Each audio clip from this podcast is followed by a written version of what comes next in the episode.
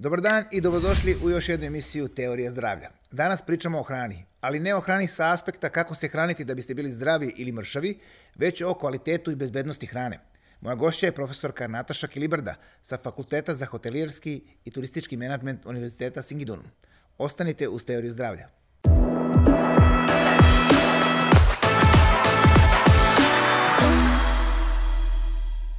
Dobar dan, želimo profesorki Nataši Kilibardi sa Fakulteta za turistički i hotelijerski menadžment Univerziteta Singidunum.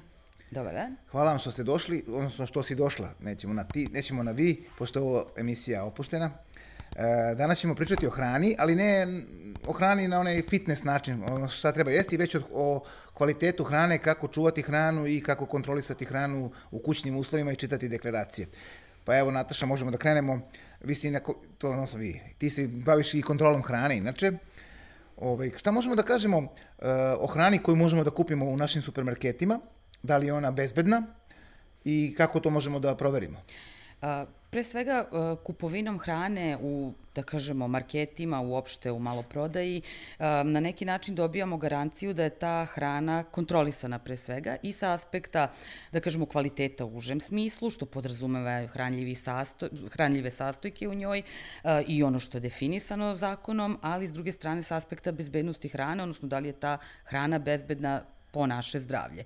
Iza, da kažem, pre samog trenutka stavljanja hrane na tržište, mi možemo da budemo sigurni da je ta hrana kontrolisana od strane nadležnih laboratorija, akreditovanih i da je pre toga proizvođač morao zaista da u svom sistemu implementira veliki broj pre svega sistema, kao što je ha ce ce pe sistem, ali i standarda koji od njega zahteva i diktira tržište kada je reč naročito o velikim hipermarketima iz, da kažem, inostranstva. Tako da u svakom slučaju ja sam uvek za kupovinu hrane u maloprodaji. Da, a recimo, pričali smo malo pre, rekla si da se najveće trovanja dešavaju u kućama i u restoranima zapravo. Jeste, da. Gde ne postoji, gde je možda malo manja kontrola ili gde ljudi ne znaju kako da se odnose prema hrani. Tako je, to je ono što sam i rekla. Nekako mi se čini da mi ljudi uopšte težimo ka tome da tražimo uvek grešku u nekome drugom, pa samim tim često volimo da kažemo ma ne, oni nas truju, oni proizvode ovakvu hranu ili onako.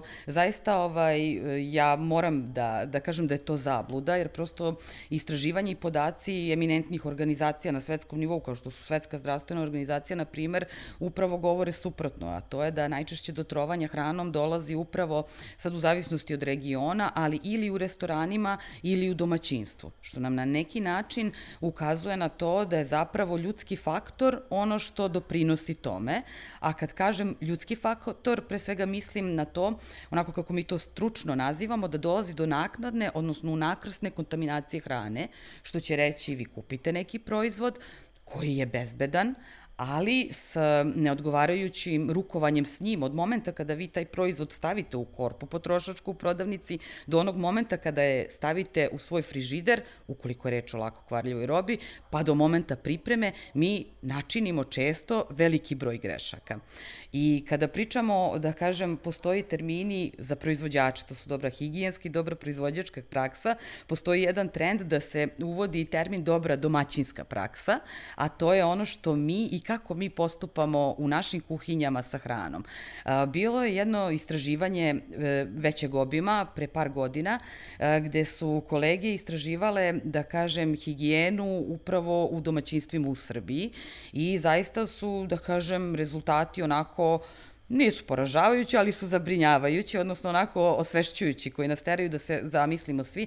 U sedamdeset posto slučajevima je u kuhinjama dokazana neadekvatna praksa, a to pre svega mislim na temperature u frižiderima koje nikad nisu adekvatne, a to znači adekvatna bi trebalo da bude s aspekta mikrobiologije i očuvanja hrane. A koliko je to temperatura? To je temperatura od četiri stepena, hajde da kažemo do sedam, međutim u proseku ono što je utvrđeno u tom istraživanju temperature su bile i prosečne iznad deset stepeni. Tako da na neki način druga stvar higijena samih frižidera. Neverovatno je, ali literaturni podaci pokazuju da je ona ručica kojom otvaramo frižider zapravo mesto gde se najčešće izoluju i to patogene bakterije. Kad kažem patogene, mislim da su to one koje su štetne za zdravlje ljudi. Znači, loša higijena samog, da kažem, opreme, odnosno frižidera, zatim neadekvatno skladištenje hrane u frižideru, u temperaturi ni ne pričamo, ona nije adekvatna, ali loš način skladištenja hrane podrazumeva da mi često, prvo i ja, ne obraćamo pažnju na to kojim redosledom skladištimo hranu u frižideru. Kako bi trebalo da se... Trebalo bi zaista da se vodi računa o tome... Jer ja isto stavljam kako stignem. Pa onako gde ima mesta, obično mi i žurimo, tako da to ne obraćamo pažnju. Kažem, pa i ja koja imam znanja, sirovu hranu koju donesemo, znači koju ćemo tek pripremiti i tek termički obraditi, a pre svega mislim na meso koje kupujemo, potrebno je uvek stavljati na niže police frižidera hranu koja je spremna za konzumiranje. To su, na primjer, da kažem, neke pripremljene možda salate ili već kuvana jela, gulaš, na primjer, ja sad već zamišljam šta imam u frižideru i kako sam poslagala, treba uvek stavljati iznad. Zašto? Zato što meso koje smo doneli, ono je upično upakovano u onom adekvatnom papiru. Curi prosto taj bujon iz mleka, otiče i dešava se da onako vi povučete, to može da kaplje meso i naročito hrana koja nije prerađena nikad nije sterilna, to je prosto nemoguće uspostaviti i prosto u tom bujonu se mogu naći pa i patogene bakterije. I sada šta može se desiti? Vi ćete reći, aha, kupio sam meso, termički sam ga obradio, dakle, pa eto odatle, apsolutno nisi adekvatno skladištio hranu. Isto tako postoji, sada da ne ulazim u detalje, ali tačno se zna da li bi trebalo prednost tim višim policama u frižideru dati piletini ili ribi. Naravno, piletine i riba treba da budu iznad svinjskog mesa. Zašto? Zato što se u gastronomskom smislu obrađuju na nižim temperaturama.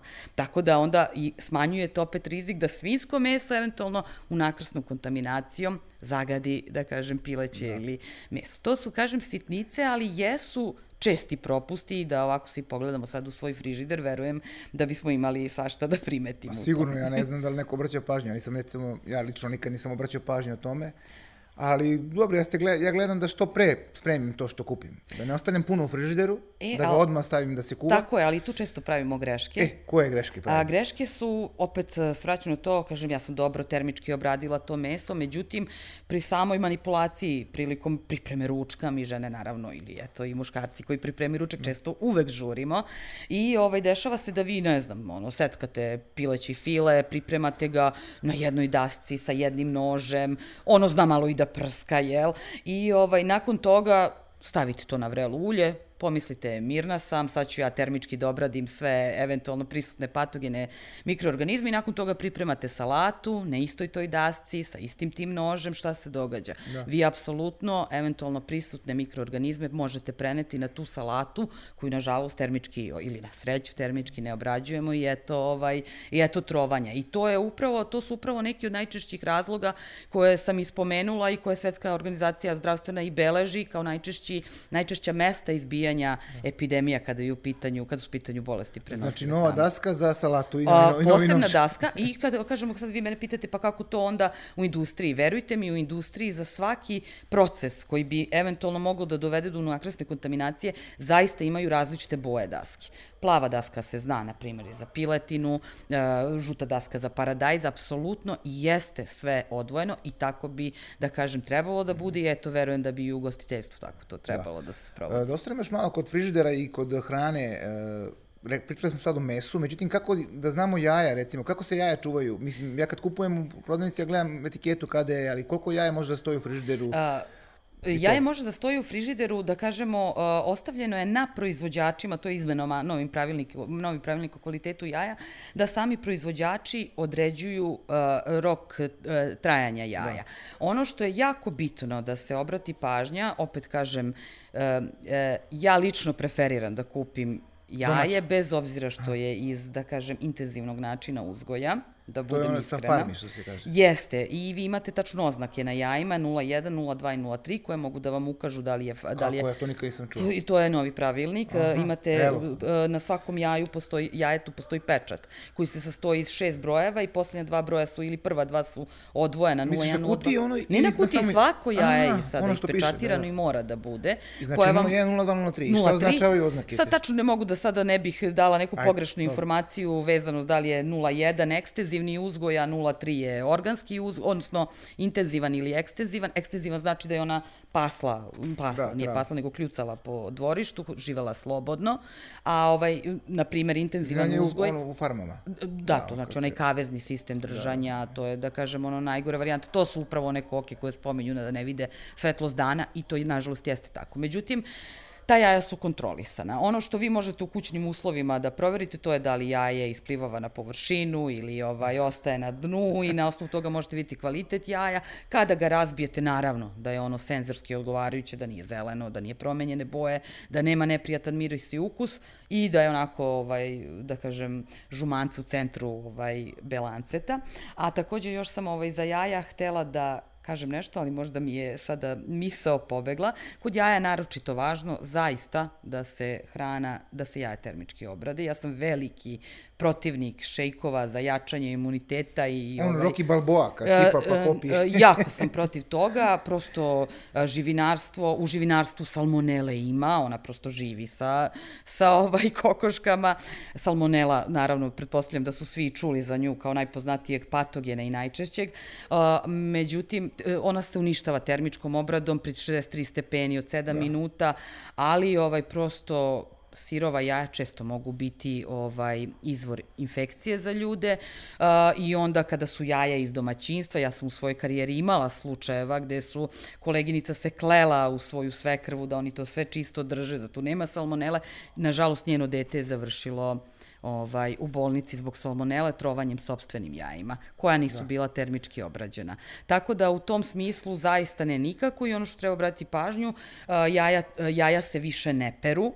Jaja ne treba da se peru, zato što se pranjem jaja, taj prirodni omotač na ljudski jaja deformiš, odnosno otklanja, a on je inače zaštitni sloj koji može da spreči prodiranje salmonele koja se nalazi na površini, jer prosto pokupi dok koka snese jaje iz reproduktivnog organa se nađe na površini iz okoline, zato jaja ne treba da budu oprana, ona se samo denzifikuju određenim parama i to je, da kažem, usklađeno sada također sa pravilnikom Evropske unije. Ali svakako, kada je reč o hrani životinjskog porekla, ja onako šaljem te poruke kada spremam deci, ja sve jako dobro termički obrađujem. Tako da to je moje mišljenje i prosto mislim da bi tako trebalo da se nosimo, jer opet ponavljam, apsolutna bezbednost hrane ne postoji, to niko ne može da vam garantuje. Znači na nama je da odlučimo, ne da odlučimo, nego da vodimo računa da se bude kako treba. A gde jaja stavljamo? Gore?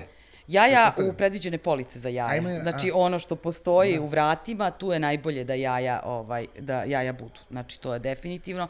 I čak neki savjetuju, ne neki, nego bi po pravilnoj toj dobroj domaćinskoj praksi bilo dobro da ih uvek izvadimo iz kutije, zato što prosto unošenje, da kažem, svega nečega iz poljašnje sredine je dodatna kontaminacija, moguća kontaminacija frižidera. Morat ću kupiti ovaj frižider, ja nemam frižidera sa tem jajem. Svi to imaju, nego je to u nekim selidbama, sigurno mi to svi bacimo. Moguće smo baciti. Ja mogu da stavim onako da mi u pregradu pa da lepršaju sami. U pregradu i ona tu treba da stoje. Da, ja nemam ono za jaje, nego ono lepršaju. I ne znam da li ste primetili u Evropskoj uniji, jaja se uopšte ne skladište u frižideru. Ona se nalaze na sobnoj temperaturi. Kako, smeju? Smeju, ne, uopšte to proizvođač određuje. Jer prosto taj zaštitni sloj onemogućava da se jaje pokvari, mislim, tako da manje više, da kažem, ukoliko nije zaštitni sloj oštećen, a ne bi trebalo da bude, jer prosto jaja se ne peru. Da, to sam isto čuo negde da može stoji napolju. Da, da, da, tako da sa tog aspekta, kažem, jaja su zaista ogroman problem.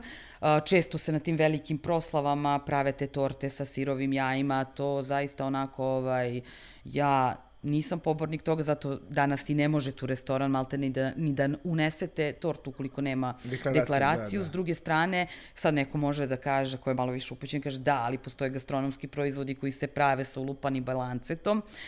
Da, to je dozvoljeno u smislu nas koji se bavimo bezbednošću hrane, ali samo iz razloga tog što se taj šam, odnosno ta pena od belanaca, meša sa ogromnom, muti s ogromnom količinom šećera, tako da je šećer konzervans koji kako smeta bakterijama da se razmnožavaju, tako u velikoj količini smeta i nama. Da, da. A evo da pređemo sada na industrijsku hranu, znači proizvode od mesa, mesnih prerađevina. Tu dosta isto ima dilema šta je kvalitetno, šta nije, da li je nešto ima više aditiva, Kako to možemo da mi proverimo, kako da nađemo, šta da kupimo? Znate kako, ja često sa studentima staru izreku moje svekrve koja svaki dan citira, mislim da ono stalno štuca, postoji izreka ako ne znaš šta je dobro, znaš šta je skupo. I kada je u pitanju hrana nije uvek primenjiva, to moram da kažem, ali kada su u pitanju proizvodi od mesa gotovo uvek je pa apsolutno primenjiva. Znači što je skuplji proizvod... Zaista to moram da kažem, ali to je i logično. To je nešto što ćete se i sami uveriti ukoliko uzmete da čitate deklaracije. Kada je u pitanju kvalitet proizvoda od mesa na našem tržištu, oni svi odgovaraju zahtevima podzakonskih regulativa, odnosno pravilniku o proizvodima od mesa, koji vam je za svaku grupu proizvoda, to recimo parizer koji pripada grupi baranih kobasica, definisao. Ne znam, mora da postoji minimum dvanaest posto proteina mišićnog tkiva, to vam je ono kvalitetno, to su biološki vredni proteini i onda mu je ograničio gore, kaže, ali maksimum osamnaest posto proteina vezivnog tkiva, to je zapravo kolagen koji nije biološki vredan protein, odnosno ne sadrži, ne sastoji se od esencijalnih aminokiselina u toj meri. Upravo ta cena proizvoda će vam i reći koliko zapravo ima proteina. Tako je. Naročito je kod tih parizera, da kažem, na neki način problem, problem, nije problem i to je, i ta komponenta je kontrolisana kao sirovina, ali prosto, ovaj, da kažem, nema zaista hranljivu vrednost, u smislu nije kvalitetna. To je to mehanički separisano meso. To su, da kažemo, ostaci mesa koji se dobijaju bukvalno posebnom opremom u industriji, struganjem sa kostiju onoga što je zaostalo. Znači, vi ste uzeli file, odvojili one, da kažem, komade kvalitetne mesa i onda da iskoristite apsolutno sve, uzmete i ostružete i ono malo što se zadržalo, to sameljete i stavljate u parizer. Da, zato parizeri košta jeftino, ja sam se baš čudio kad uđem u prodavnicu, ono, pedeset dinara sto grama, recimo. Pa jeste, ali postoji i skuplji. Znači, šta je potrebno da gledate? Potrebno je da gledate, kada su u pitanju deklaracije, iza reči sastojci, bukvalno na svakom proizvodu, osim ako sad opet ne ulazim u detalje, nije malo pakovanje, ali konkretno kod proizvoda mesa i iza reči sastojci, imate dve tačke, i onda navedeni sastojci po opadajućem redosledu. Dakle, ono što vam se nalazi na prvom mestu, toga je najviše. I tako ćete, evo sad kada si spomenuo taj parizer, taj od pedeset dinara, na prvom mestu sigurno ima mehanički, mogu da se kladim, mehanički okošteno ili mehanički separisano meso. Dok će parizer nekog drugog proizvođača, koje ne znam košta dvesta do trista dinara, čak i pet puta skuplje, imati na prvom mestu pileći batak, na primjer, ili pileći file, četrdeset sedam posto na primjer. E to na prvom mestu, to znači da njega ima najviše. Ne znači da vas ovaj vara, obmanjuje ili truje. On je ispunio zahtev pravilnika koji je rekao ovoliko ovoga, ovoliko onoga, s tim što je on išao na minimum, pa toliko ćete i da platite. Tako je, to je ista stvar s viršlama, samo što ja imam problem, moja deca sad neće da jedu te kvalitetne viršle. Postoje viršle koje koštaju pedeset dinara, koje su samo od mehanički separisanog mesa, i postoje viršle koje imaju devedeset dva posto pilećeg belog mesa, a moja deca neće, na primjer, da ih jedu. Da, ja sam to vidio, ja sam te kupovao, znači te su okej, gde piše devedeset dva, ćurećeg ili pilećeg. E sada, da li su okej, tu dolazimo do one priče prerađena hrana ili neprerađena hrana. Šta se stavlja u tu viršlu? Iskreno, da vam kažem, sve što se stavlja piše. To je na vama, da li ćete da vidite šta se nalazi iza reči sastojci. Međutim, ono što jeste, da kažem, diskutabilno uopšte kod prerađene hrane, a naročito kod proizvoda od mesa, to su aditivi koji se dodaju. Da bi meso bilo održivo na taj vremenski rok koji je propisan, da bismo bili sigurni opet da ne dođe do eventualno, da ne dođe do dominacije jedne bakterije koja se naziva Clostridium botulinum, to je anaerobna bakterija, za sada tehnolozi nemaju drugi način, osim da dodaju konzervanse koje ćete uvek na proizvodima od mesa naći pod brojevima, jer aditivi, kakvi su konzervansi, imaju onaj E slovo i trocifreni broj iza najčešće. E uvek ćete naći E dvesta četrdeset osam, E dvesta četrdeset devet, E dvesta pedeset i E dvesta pedeset jedan su vam nitrati i nitriti. To su konzervansi koji tehnolozi tvrde da su jedina pouzdana borba protiv te čuvene klostridije botulinuma, ali s druge strane su i potencijalno kancerogeni. I to je ono kada kažu ljudi proizvodi od mesa dovedeni su u vezu sa rakom debelog creva, upravo su da kažem, ti nitrati, nitriti, konzervansi koje je potrebno izbegavati i zaista na nek... Ja opet prenosim poruku kao majka dvoje dece, trudim se zaista da to, nekada deca jedu prerađevine svaki dan, da to bude, ne bude često. Zaista to je nešto što me grize savest kada jedu. Iskreno, onako, šta bismo mogli da zamenimo? Čvarci su, na primer, proizvodi od mesa kojima se ne dodaju. Zašto? Što su masni i tu neće ništa da vam opstane od bakterija. Postoje slanine u koje se ne dodaje, to kada kupujete u prodavnici samo prosto pogledate. Pršute neke, najčešće domaće, ali ona je u prodavnici, pošto je meni to zadatak često studentima, rekao, idite, nađite mi pršutu kad tvrdite da nema u prodavnici i onda oni, kako smo imali online nastavu, idu u prodavnicu, sve mi slikaju, nema, nema, uopšte nisu mogli u proizvodnji da nađu. E da, da li domaćini stavljaju, to je sada verovati njima na reč, ali opet ovaj... dolazite do toga ako stavljaju, koliko su stavili, da li su vam priznali da su stavili. Tako da zaista, ili ako nisu stavili, da li vas vreba neka druga opasnost. Ali te pršute su uglavnom najskuplje, kad pogledate. Pa jesu, ali one su najskuplje iz razloga što one zaista sadrže opet onaj najveći procenat mišića veznih od tkiva. Dakle, to je mes. To je, da. Dakle, da kažemo, to je... Tako da, one su zbog toga skupe, ali zabluda je da one nemaju aditive. Evo, idite u prodavnicu i naći ćete sigurno ove naše dvesta četrdeset devet. Čvarci zasigurno, ali tu sad ulazimo u onu drugu tematiku, da li bismo preterali. A što se tiče aditeva, dosta se dodaje ovaj glutamat, mononatrium glutamat, E šest dvadeset jedan. Znači on je obeležen E šest dvadeset jedan. Jer ja nekad gledam, ne mogu da nađem ime, ali vidim to E šest dvadeset jedan. Zato što oni imaju pravo ili da napišu broj i ulogu koju ima, jer će vam staviti E šest dvadeset jedan pojačivač ukusa ili će da stave, imaju, niko nas opet ne vara, sve je uvek deklarisano, barem ja stvarno se bavim time i čitam to, uvek je dobro deklarisano, ali ovaj, E šest dvadeset jedan je, da kažem, u nekim krugovima okarakterisan kao aditiv koji izaziva takozvani sindrom kineskog restorana. Zašto? Zato što se mononatrium glutamat E šest dvadeset jedan dosta koristi u kineskoj kuhinji, a kod nas ga možemo naći u onim supicama iz kesice, kečap, u različitim sosevima. Kako bih vam rekla, ti aditivi su, su najčešće, oni mogu biti i prirodni, ali su i veštački, veštački su jeftiniji. Mi bez njih ne možemo da zamislimo savremenu proizvodnju, da mi imamo dostupnu hranu na duži vremenski period, prosto su neminovnost. Prirodni su skupi, proizvođači će naravno pribeći i veštačkim. Oni se stalno prate. Pa i taj natrium glutamat, on je sada, da kažem, u krugu E F S A, to je zvanično telo Evropske unije za bezbednost hrane, će vam reći, ne, ne, ne, mi radimo studije, kliničke ispitivanja, prikupljamo podatke, on je dobar i nije istina to što vi kažete, međutim druga struja ljudi koja nisu, da kažem, regulatorna tela će reći, ne, ne, ne, ipak izaziva, ne znam, bolove u stomaku, glavobolju. Ja iskreno da vam kažem, nekako sam uvek kao, da kažem, neko ko se bavi istraživački, naučno-istraživački radnik sam, radim sa studentima, uvek sam nekako bila na strani nauke i verujem, međutim, evo sada bila je jedna vest početkom januara da je u Evropskoj uniji zabranjen aditiv veštačka boja titanijum dioksid E sto sedamdeset jedan. E F S A ga je zabranila za upotrebu jer su ipak studijama utvrdili da on može da bude, da je nesiguran za upotrebu i da je potencijalno genotoksičan. Znači, to znači da može se odrazi na druge generacije. Tako da izaziva promene prosto na molekulu D N K, mislim, to je to. E sada, znači, svi su oni rekli, ok, nije to strašno, ne postoji neposredna opasnost, ali hajde mi da ga povučemo. Dakle, šta će biti u budućnosti? Da li će neki od ovih aditiva koje mi danas koristimo ipak na osnovu praćenja, procena biti povučen? Mi ne znamo. Tako da ja mislim da je sigurnije...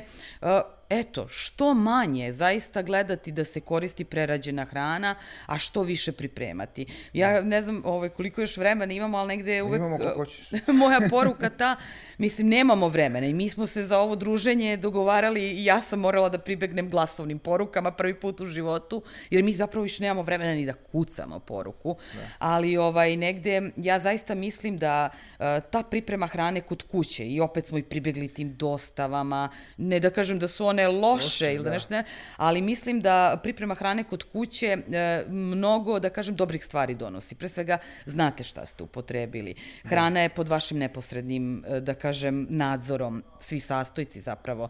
S druge strane, deca uz vas uče dobru higijensku praksu, provodite kvalitetno vreme zajedno. S druge strane, kreirate neke mirise koje će vaše dete sutra poneti i vraćat će im se. Čekat će tu nedelju popodne, mamin ručak, kiflice ili šta god. I mislim da pored tih hrana, pored tih osnovnih fizioloških potreba, priprema hrana kod kuće, mislim da nosi neku mnogo snažniju poruku i zaista mnogo, da kažem, pozitivnih stvari. Znači, zapravo, cilj je okrenuti se kući i pravljenu hrani. Kuvana jela, ona naša koja smo nekad kao klinci jeli, što su naši roditelji spremali, jer nije bilo uopšte kupovine ili dostave. Tada nije ni bilo ovoliko ovih proizvođača hrane na ulici, što se kaže, brze hrane i tako. Pa da. Ali ja bih pitao nešto još za mononatrium glutamat. Da li je on neophodan ili ga oni stavljaju samo da bi pojačali hranu? Da bi pojačali ukus. Ali to je opet... On znači ne igra ulogu nikakvu, da kažem, da produži. Ne, ne, ona je produžila. Zbog čega onda to rade? Da bi pojačali ukus, da bi privukli. Zar to nije ona po meni kao neka, nema kažem, prevara, obmana? Pa prosto. Znači on meni stavlja da bi ja, kad pojedem to, rekao, wow, ovo je najlepši hamburger koji si ikad pojeo u životu, idem opet da ga kupim. Stavljaju i veštačke boje, jer kada se priča o uopšte odlukama potrošača kupe neku hranu, prvo šta ih opredeljuje je boja proizvoda. Zato što to i prvo zapaze, tek posle je ukus. Pa da, i estetika, što se kaže. I prosto imaju pravo, znači vi imate pravo. Vi u pravilniku o upotrebi aditiva, svaka vrsta hrane ima tačno određeni aditiv koji sme da se doda i u kojoj količini. Tako da nije baš pojačivač ukusa dozvoljen svuda. Znači, tačno se zna u kojim proizvodima. Vi ne smete, na primjer, konkretno neke obmane, neke veštačke boje, ne smete, vi ne smete da dodajete boju u ćevape, na primjer, veštačku, aditiv, da li je prirodni ili veštački, ne smete da dodajete u ćevape, jer biste obmanuli kupca, jer ta boja ipak ukazuje na kvalitet mesa, jer gubitak boje, znači da je to meso dugo ostajalo, da nije adekvatno skladišteno i tako dalje i tako dalje. A u grickalice se dodaje, mislim se dodaje. Znači, ljudi kad se navuku na one grickalice pa jedu pokoj za mononatrium glutamat, ja ga skoro do duše i nisam videla na deklaracijama. Znam zašto. Osim... Znam trik, to sam slušao od ovih Amerikanaca, pošto ja pratim tu američku scenu, i lekarsku i trenersku, i dosta tih lekara koji su na društvenim mrežama, zato što su ga zamenili sa glutaminskom kiselinom. Glutamic acid, tako oni zovu. Jer ona radi isti posao, ali kao evo, sklonili smo em es ge, a stavili smo ovo kao. Pa i to je način da pribegnu i da... E sad, samo prosto treba proveriti je li dozvoljeno. Znači, ali generalno ja šta god da sam proverila, ja krenem, deklaracija, ajde vi imali ovaj aditiv dozvoljen, uvek je sve to kako treba. E sada, pravo da vam kažem, da li se zaista kontroliše da je dodat, ne znam, pet miligrama, koliko je dozvoljeno. To je sad pitanje, ja sam skoro slušala profesorku, mislim da je sa Tehnološkog fakulteta u Novom Sadu, koja je rekla da su čak procene da čovek pojede toku godine kilograme aditiva. Ne znam da li je provereni izvore, to nam je referenca, ali kažem, zaista nema, jer to je to je nauka, klinike, kliničke studije idu, dovode se u vezu, znači da ima dima, ima i vatre. Ja mislim da sutra, ne znam, ovaj aditiv koji mi naširoko svuda koristimo može se ispostavi da je bio štetan, može se desi da vrate ovaj. Mislim, to je prosto, da kažem, ono što ja gledam da izbegavam. Najbolje izbegavati. Najbolje, zaista izbegavati tu konzervansi, to je ovi sa brojevima dvesta, to treba izbegavati. Veštačke boje koje svakako sa sobom, neke od njih, one sto dva, sto tri, nose oznaku da utiču na hiperaktivnost kod dece. Mislim, već ti nosi tu, tu izjavu nosi i ti to kupiš detetu. Prosto, da kažem, tu su vam one torte sa fondanima, što svi za rođendan ne pravimo. Pazi, to već ima izjavu. Ali na sreću ne jede se često, pa... Pa jeste, ali mislim, meni to su mi stvari koje mi izazivaju ono grižu savest kad deci dam, iskreno. A kada pričamo, da se ostanemo još malo na aditivima, kad se pravi slatko, ili džemovi, dodaje se isto konzervans. Može i da se ne doda. Jer može i bez toga da opstane? Može da se bez doda. Kako da zadržimo, recimo, džem? Meni, ja znam kad smo bili klinici, majka kuva džem, pa doda... Dodaje ono, pa vi kupite vinobran, vinobran, konzervans, limuntus. I onda to stoji četiri do pet meseci. Stoji. Malo su ugoti nekad buđi gore, ali to skinemo i pojedemo. Tako je. Sa većom količinom šećera i sa dužim ukuvavanjem vi možete da postignete stabilnost na duži vremenski period. E, ali... ne dobijate tu konzistenciju koju ste želeli jer je on gust. Mislim, može. Moja svekrava kada pravi stavlja, a po čemu to vidim, vidim po detetu koja se osuje, na primjer, jer konzervansi, ti koji se stavljaju, inače su dokazani alergeni, moraju da se naznače, a neki od njih.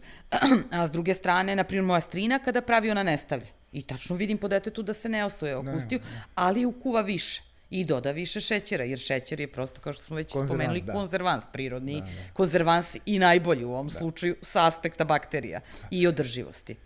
Vraćamo se ponovo na kuvanu hranu koju smo preporučili ljudima da se okrenu, što se kaže, kuvanju kući, a ne kupovini na polju. Tu postoji isto jedna caka da kada kuvamo hranu, ostavimo je duže da stoji na ringli i opet možemo dođemo u neki problem. Ja kažem, to je onako baš interesantna priča. Pričam je studentima, a baš u vreme kada sam pisala tu jednu knjigu iz bezbednosti hrane, pišem o tome i otrujem se u tom momentu. Šta sam uradila? Hrana koja se termički... Pišeš knjigu o bezbednosti hrane i otruješ. Ali stvarno je bilo bezbednost hrane i otrujem se tu noć, jer sam naravno to pisala noćima, kako drugačije.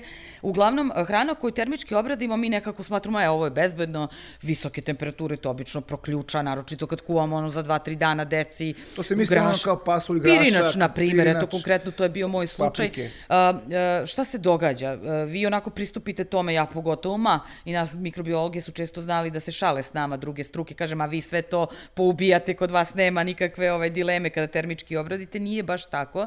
Hrana koja se termički obradi ipak ne mora da znači da će biti sterilna, zato što postoje neke patogene, štetne bakterije koje, u njima dođe visoka temperatura, ono iznad ključanja, i op, one se pretvore u jednu lopticu, takozvanu sporu, i ćute i prežive. I kada vi tu hranu počnete da hladite, znači ona stoji, ono, isključili ste ringlu, temperatura polako pada, sedamdeset šezdeset, op, dođe do nekih četrdeset stepeni, trideset, pa već sobna, spora isklijava. Šta to znači? Bakterija počinje da se razmnožava i da stvara toksine.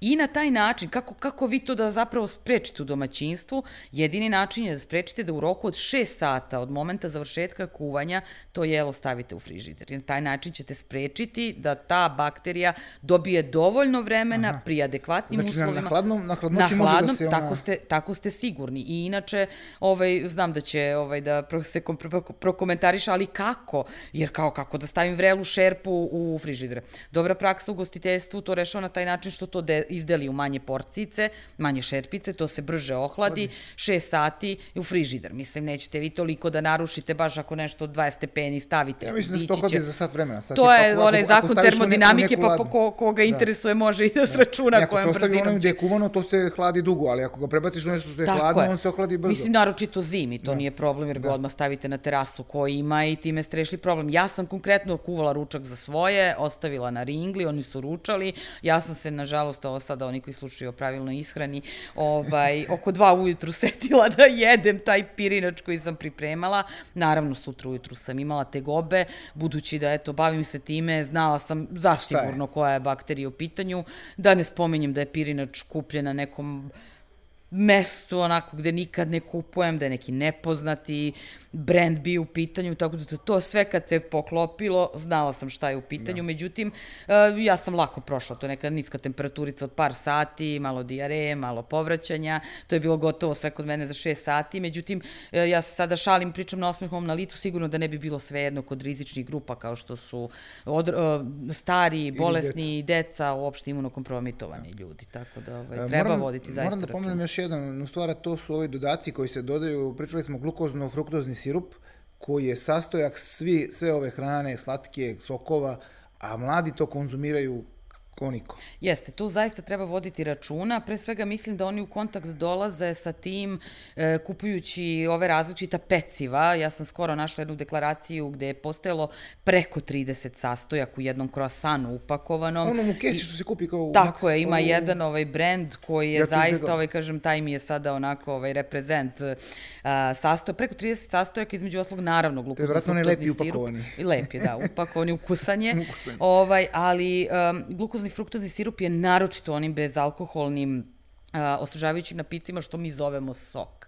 To su vam oni različiti čajevi, oni ledeni čajevi. Mi često kao kupit ću sok, kažem, dete koji šta si je kupio? Kupio sam sok, ja pogledam što je kupio, kupio to. Znači treba ljudi da prave razliku između soka voćnog nektara i bezalkoholnog pića. Tu nam cena neće biti pokazatelj. Zašto? Za sok hoće. Sok mora, šta je sok? Šta predstavlja sok? Sok mora da se pravi od sto posto voća. To je pravilnik. To su oni u tetrapaku sokovi kao... Piše, mora da piše sok. On je deklarisan aha, kao sok, sok i njemu aha. ne sme da je dodato ni gram šećera. I on vam košta puno. Da, da. Zato što je od čistog voća. A stvarno, ja sam mislio da se ne. tu trpa šećer, nego oni kažu ne, bez šećera. Ne, ne, voćni sok, to je od prošle godine. Voćni nektar U, je, da kažem, mora da sadrži minimum pedeset posto voća. To je, to je, to je, to je već ne, voćni to je nektar, nektar da? Ali sme da mu se doda do dvadeset grama šećera, ako se ne varam, dok je bezalkoholno piće, Če? osvežavajuće, obojena U. voda sa šećerom. Ništa drugo. To su vam svi oni ledeni čajevi. E. Što kažem, tu cena ne mora da nam bude vodilja. Fino, pa ono, tako je, zato, pa, pa ima jedna popiješ. kraljica ovaj, aditiva koju ja, ja zovem prvi... kraljica, to je neka uh, voda sportska koja implicira sa ambalažom da je sportista u pitanju. Da. Tu ćete naći konzervanse, tu ćete naći veštačke boje, veštačke zaslađivače i glukozno-fruktozni sirup. Ja zaista onda apelujem na ljude koji se bave sportom, kupite sebi vodu, iscedite voćku unutra, da, kupite magnezijum unutra i uneli ste sve to što vam prodaju za ne tako male novce. Molim, to mi je zaista, da to... kažem onako, glukozno-fruktozni sirup, ja kažem, bolje je dodati i čistu saharozu ili dodati glukozu, iz razloga što ovaj, pričali smo o tome kako se trendovi u nutricionizmu menjaju, između da. ostalog i taj glukozno-fruktozni sirup je krenuo da se proizvodi kada u Americi nisu znali šta će s, to, s tolikom količinom kukuruza, Kuruza. pa su ga prerađivali u glukozno-fruktozni sirup, koji je slađi, zato što je fruktoza slađa od glukoze. U, I onda oni na, u korist fruktoze, a na uštrb glukoze, povećaju sadržaj glukoze da bi dodavali kao manje, odnosno da bi nešto bilo slađe, a da bi da. između ostalog i taj višak kukuruza negde rešili. Da. Šta je tu problem? Problem je što fruktoza nema isti metabolizam kao glukoza i u unešeno organizam ono zapravo ne ide direktno u mišiće, već je prosto da, da, da. i dovodi vremenom, prilikom naravno veće količine i dugotrajnog konzumiranja, do masne degeneracije jetre. Eto, Evo jedan je... podatak, ne znam da si znala, ja sam ga pročitao negde, da zapravo čitava ekspanzija gojaznosti je krenula kada se taj e, kukuruzni sirup, odnosno e, počeo predstavljati kao bolja zamena za šećer. Da, da. I kad su počeli da ga trpaju one cornflexove i ona svašta. Nema da ga nema. I to je od sedamdesetih, osamdesetih kad je Svetska zdravstvena organizacija to preporučila, mislim da se u desetostručio broj gojaznih, broj sa dijabetesom tipa dva, broj sa insulinskom rezistencijom, jer su smatrali da je to kao zdravo. Ali, i dalje ljudi nemaju tu, tu svest. Mi upravo, ne čitajući deklaracije, doprinosimo tome. Kada uzmete sve one gotove ovsene kaše, vi kada pogledate gotovo na svakom drugom proizvođaču, vi ćete naći glukozno-fruktozni sirup, no. u naj, ajde da kažemo, a u najmanju ruku dodatih šećera. Znači, ali šta je razlog? Opet nas... opet ne, sad ne kažem mrzi, ali nedostatak vremena, Jeste, ali ja stvarno ne mogu da smatram da je nedostatak ono vremena, pet minuta je potrebno da se napravi, pa čak i ja to stižem s dvoje dece i tempom kojim imam. Da. Mislim da zaista ovaj, treba čitati deklaracije, treba tražiti skrivene šećere, vrlo interesantno ono što sam ispomenula, obično mi naročito ovaj, žene vodimo računa o kalorijskom unosu, pa gledamo da to bude manja količina kalorija u toku dana, pa su to obično ni light proizvodi, jer znamo da mast nosi tu najveću veću kalorijsku vrednost, pa uzimamo light proizvode, a često ne obratimo pažnju da bi, ovaj, kada vi hrani oduzmete mas, masnoću, Masno, vi zapravo umanjujete njene senzorske karakteristike, jer je masnoća ono što utiče na punoću ukusa. Proizvođači su pronašli način, odnosno tehnolozi mudri su pronašli način da tu nedostatak to je te punoće ukusa nadomeste polisaharidima, odnosno opet ugljenim hidratima, kao što su modifikovani skrob, koji će tu punoću onako da vrati i vi zapravo kupite proizvod koji je deklarisan kao light, snižene, smanjena količina masti. Na šta se to odnosi konkretno kad kažeš light proizvodi? Light proizvodi, to je to, kad imamo smanjene sadržaj masnoća u nekom proizvodu, smanjene. Ne, ne znam, ali koji je proizvod na primjer? Na primjer, evo, light majonez, to mi prvo što mi pada na pamet, light sol. To sam ja kupovo misleći da je kao dobro, kao malo masti. Ja kažem, jeste malo masti, zavisi samo šta je čovek, šta je čoveku u fokus. Mislim, ispratiti sve ovo je zaista nemoguće. Vi negde morate da kažem, ako možemo da pričamo o greškama, napraviti grešku. Jednostavno, u jednom momentu morate da kažete, ok, ja možda imam genetski predispoziciju za dijabetes, daj bolje mi je da uopšte ne, ne eksperimentišem sa light proizvodima, jer znam da mi se tu kriju skriveni šećeri, hajde da ja lepo povedem računa i to sam sebi pravim i ne napravimo, podležem. Može sam da se napravi. Ma sve da, može da se napravi.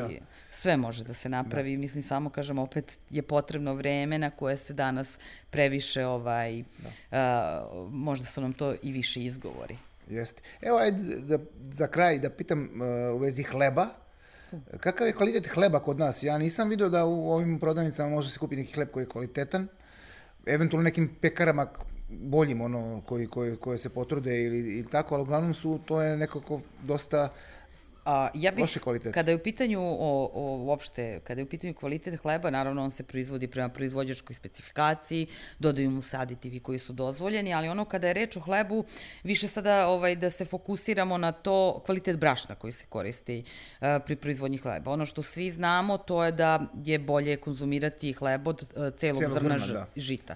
Uh, uh, Kako ćemo biti sigurni? Tu zaista postoji, isto tu treba vrlo biti oprezan. Ja sam istraživala po prodavnicama, ja istražujem, ja baš idem onako ove, in situ, što se kaže.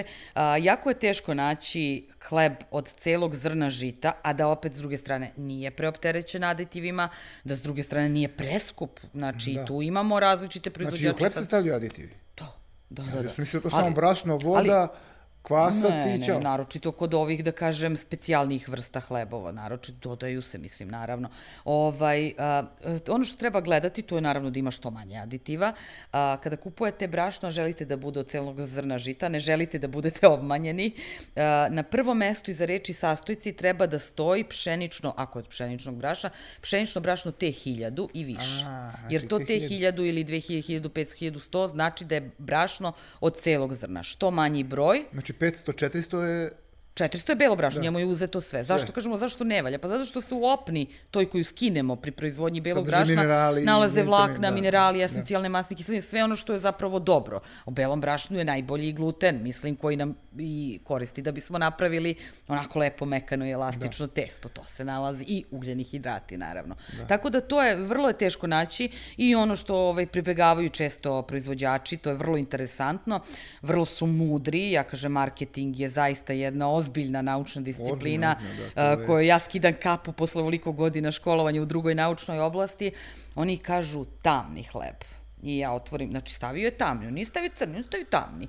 Onaj lep, onako mekan tost, pa vi to onako da zanemarite tu deklaraciju s milinom da ga jedete i da mislite da radite nešto zdravo za sebe, pogledajte deklaraciju, on, mislim, on je ono te petsto na prvom mestu, pa aditivi, pa malo šećera zbog ukusa, pa onda tek nešto malo dodatog te hiljadu pšeničnog brašna.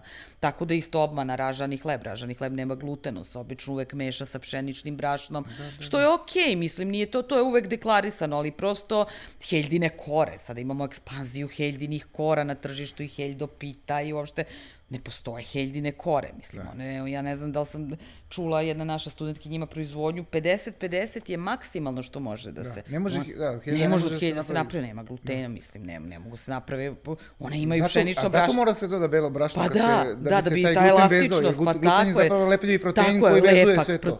A koliko je on zdrav zapravo, ne, uh, neki ljudi su osjetljivi, to je okej, okay, a za ljude koji nisu osjetljivi, da li njima može da smeta, ja sam čuo da on može da, odnosno čitam nam knjigu kući, gde on može da utiče na mozak, zapravo da, da tu izaziva neke pa, oj, probleme, je, ja, ali ja nevidljive odmah. Da, znate kako, ja kada sam čitala, pošto sam ja nešto posumnjala, iako sam se dugo godina šalila na tu temu, posumnjala sam da mi smeta i mislim, jer uh, definitivno to ima da, ako izaziva neke promene na mozgu, ne, to, to fog, neki receptor uh, da, da, migrene, da. Dovedene su u vezu migrene s glutenom, naravno digestivne smetnje, to je opet, ne znam šta sam još i ja čitala, čak dobro, ne, ne mogu tačno da se setim, ali sigurno da ima, da kažem, neko sistemsko delovanje, ali kažem, to meni opet nije poznato u ovom smislu, ja jesam osetila kod sebe boljita kad sam ga izbacila, u smislu migrena od kojih da. patim.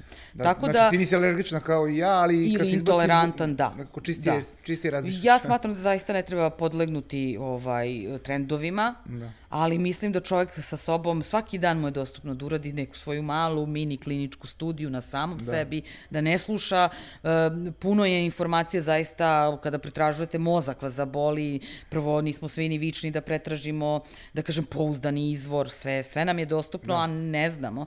Ja bih, eto, svaku stvar mogla, naravno, prvo se obraćate lekaru ako imate ozbiljne smetnje, ali ovako neke stvari koje se trudite, kao nešto pročitao sam ovaj rekao, ispitajte vi to sebi, ako vam prija sedam dana bez glutena, ostavite tako, mislim, da. ali opet vas neće ni ubiti, naravno, ako ne bolujete od bolesti da. i prouzrokovane intolerancijom na gluten. Nataša, hvala ti puno, ovo izgleda bila kao neka mini klinika, gdje smo održali predavanje o tome kako čitati deklaraciju, kako se baviti hranom u kućnim uslovima i to, tako da hvala ti još jednom. Hvala tebi, bilo je zaista da... ovaj, prijatno. E, super, baš mi je drago. I nadam se ponovno druženje. Pa naravno, do, ponovo ćemo napraviti, kad obrnemo krug, što se kaže, gostiju, onda ćemo sigurno, a možemo onda da izaberemo neku temu koja će biti onako usko. Može. I da pričamo može. Samo o njoj. Može, eto, ja sam za.